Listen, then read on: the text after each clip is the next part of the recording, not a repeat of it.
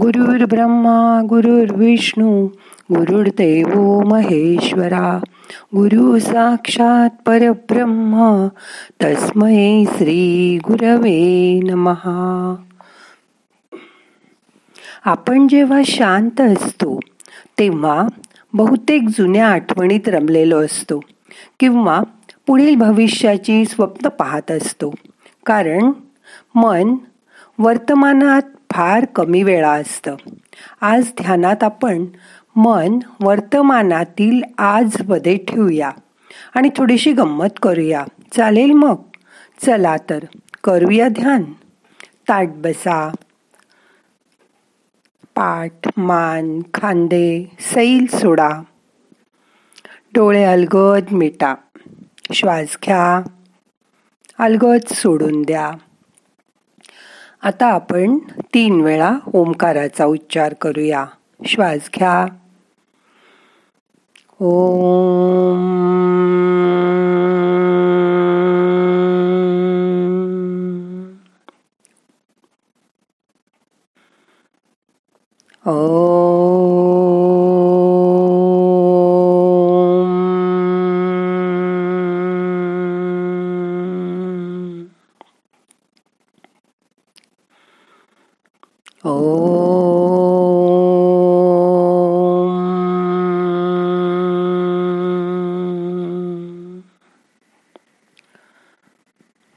मन शांत करा.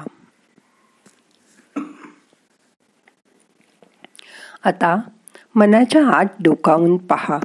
दिसतंय का तुमचं मन कुठे? नाही ना?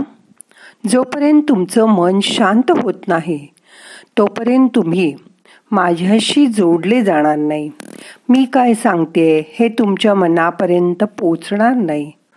मनात असं समजा आपण अगदी एकमेकाच्या समोर बसून बोलत आहोत. आता चेहऱ्यावर एक स्मित हास्य करा. हाताची नमस्कार मुद्रा करा. आणि आपल्या कुलदेवीचं स्मरण करा. मनोमन तिचा आशीर्वाद घ्या. आता तुमच्या सद्गुरूंचं ध्यान करा.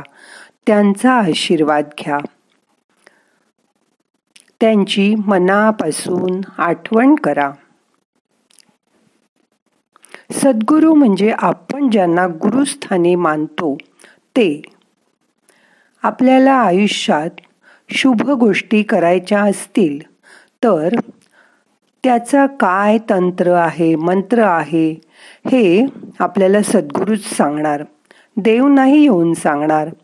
म्हणून देवापेक्षा सद्गुरू मोठे असं म्हटलं जातं. आपल्याला आयुष्यातील अशुभ गोष्टी टाळता आल्या पाहिजेत आणि शुभ गोष्टी निर्माण करता आल्या पाहिजेत. पण आपण किती सहज चिंता करतो काळजी करतो मनातल्या मनात दुसऱ्याचं अनिष्ट चिंतितो. हे करत असताना आपण काहीतरी वाईट करतोय हे सुद्धा आपल्या लक्षात येत नाही. सद्गुरूच आपल्याला हात धरून देवाकडे नेतात. त्यांना मनोभावे नमस्कार करा. आता हाताची ध्यान मुद्रा करून हात मांडीवर ठेवा.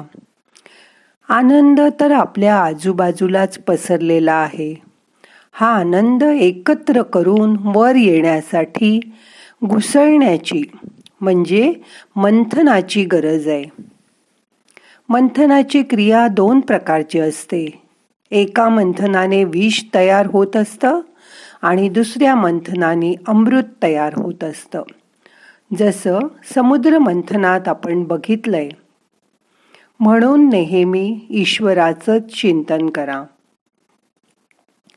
पण आपण मनात जेव्हा अनिष्ट चिंतन करतो म्हणजे एखाद्याचा द्वेष करतो तिरस्कार करतो रागराग करतो काम क्रोध लोभ मद मोह मत्सर या षड्रिपूंच्या जाळ्यात अडकतो आणि त्यातच गुरफटत जातो. जेव्हा या विकारांचं प्रमाण वाढतं तेव्हा मंथनामुळे मनात विष निर्माण होतं. खवळलिया कामक्रोधी अंगी भरती आधी व्याधी.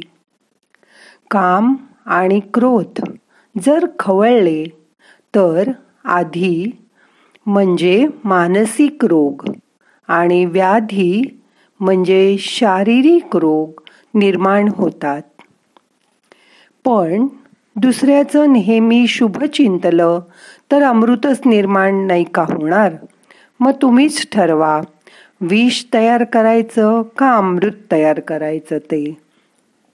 लहानपणी आपण विषामृत खेळायचो ते आठवतं का? त्यातही खेळताना एका बाजूला विष आणि दुसऱ्या बाजूला अमृत असायचं. जसं दगड का पाणी दगड का माती असं सुद्धा खेळतात. सद्गुरू आपल्याला देवापर्यंत पोचायची ट्रिक सांगतात. आता अशी कल्पना करा की त्यांचा आशीर्वादाचा हात तुमच्या डोक्यावर सतत आहे. त्यांची तुमच्यावर पूर्ण कृपादृष्टी झाली आहे. तेव्हा तुम्ही म्हणाल ते करतील तसं ते म्हणतील आणि तसंच होईल. कारण तुम्ही त्यांच्याशी समरस झाले आहात. एकरूप झाले आहात. ध्यान म्हणजे आपल्याला काहीच मिळवायचं नाही. आपण धा धावण्याच्या शर्यतीत पळत पण नाहीये. किंवा आपल्याला कुठलं बक्षीसही मिळवायचं नाही आहे तर ध्यान म्हणजे ज्यांनी आपल्याला ही दृष्टी दिली ही वाणी दिली त्याची फक्त रोज आठवण करायची आहे. नित्य नेमाने त्याच्यात खंड पडू द्यायचा नाही. त्याच्यापर्यंत पोचायचा प्रयत्न करायचा आहे. त्याला आपण काय अर्पण करणार? सगळं त्याचंच आहे. त्यांनीच निर्माण केलं आहे. देव फक्त भावाचा भुकेला आहे. मनापासून भावभऱ्या आवाजात त्याला हाक मारा.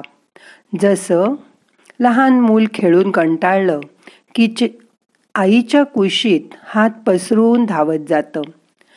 आणि त्याला हेही माहीत असतं की आपल्याला कपडे खाणं पिणं जे जे हवं ते सगळं आईवडिलांकडून मिळत असतं.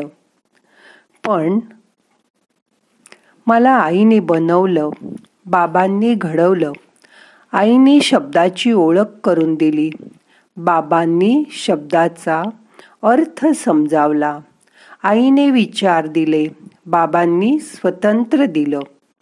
आईने भक्ती शिकवली बाबांनी कृती शिकवली आईने लढण्यासाठी शक्ती दिली बाबांनी जिंकण्याची युक्ती शिकवली. त्यांच्याच परिश्रमामुळे मी आज यशस्वी आहे. त्यांच्याचमुळे माझी ओळख आहे.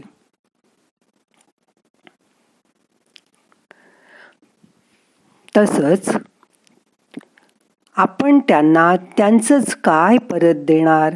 तर त्यांना आपण फक्त आपलं प्रेम देऊया. प्रेमाने जेव्हा मूल आईच्या कुशीत शिरतं तेव्हा आई आपसूक त्याला जवळ घेते थोपटते त्याच्या अंगावरून मायेचा हात फिरवते आणि ते मूल फक्त स्वतःला समर्पित करतं आणि शांत होऊन झोपून जातं. तसंच तुम्ही देवाजवळ आपला अहंकार विसरून सगळं सोडून आपलं तन मन धन त्याच्या चरणी समर्पित करा. स्वतःला समर्पित करा. आपलं मन समर्पित करा. त्याच्याशी आपलं मन जोडा. मग सगळी बेचैनी व्याकुळता संपून जाईल. मनातील ताणतणाव निवळतील. शरीराला सोडून द्या. शिथिल करा. मन शांत करा. शरीर व मन ह्या एकाच नाण्याच्या दोन बाजू आहेत. जो परमात्मा सर्व ठिकाणी आहे त्याची फक्त जाणीव करून घ्या. त्याच्यापासून श्वासामार्फत येणाऱ्या ऊर्जेची जाणीव करून घ्या. श्वास घ्या सोडून द्या. शरीर शिथिल करा. आता दोन मिनटं त्याच्याजवळ शांत बसा. काही करू नका. सगळे प्रयत्न सोडून द्या. दोन मिनटं शांत व्हा.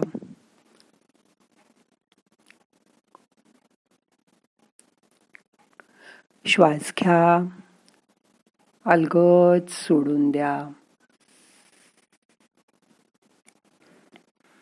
मन अगदी शांत झालंय. त्याची जाणीव करून घ्या. फक्त येणाऱ्या श्वासाकडे लक्ष द्या. बाहेर जाणाऱ्या श्वासाकडे लक्ष द्या. मन शांत ठेवायचा प्रयत्न करा.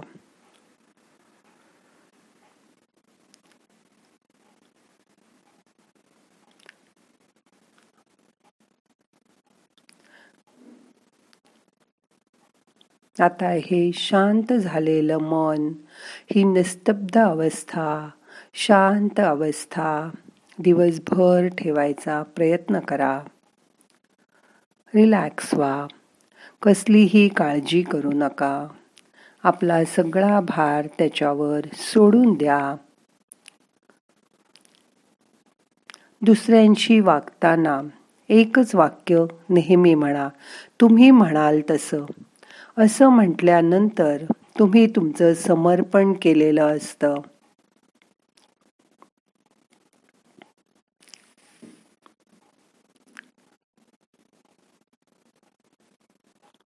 आता आपल्याला आजचं ध्यान संपवायचं आहे. दोन्ही हाताची ध्यानमुद्रा सोडा. दोन्ही हात एकावर एक चोळा.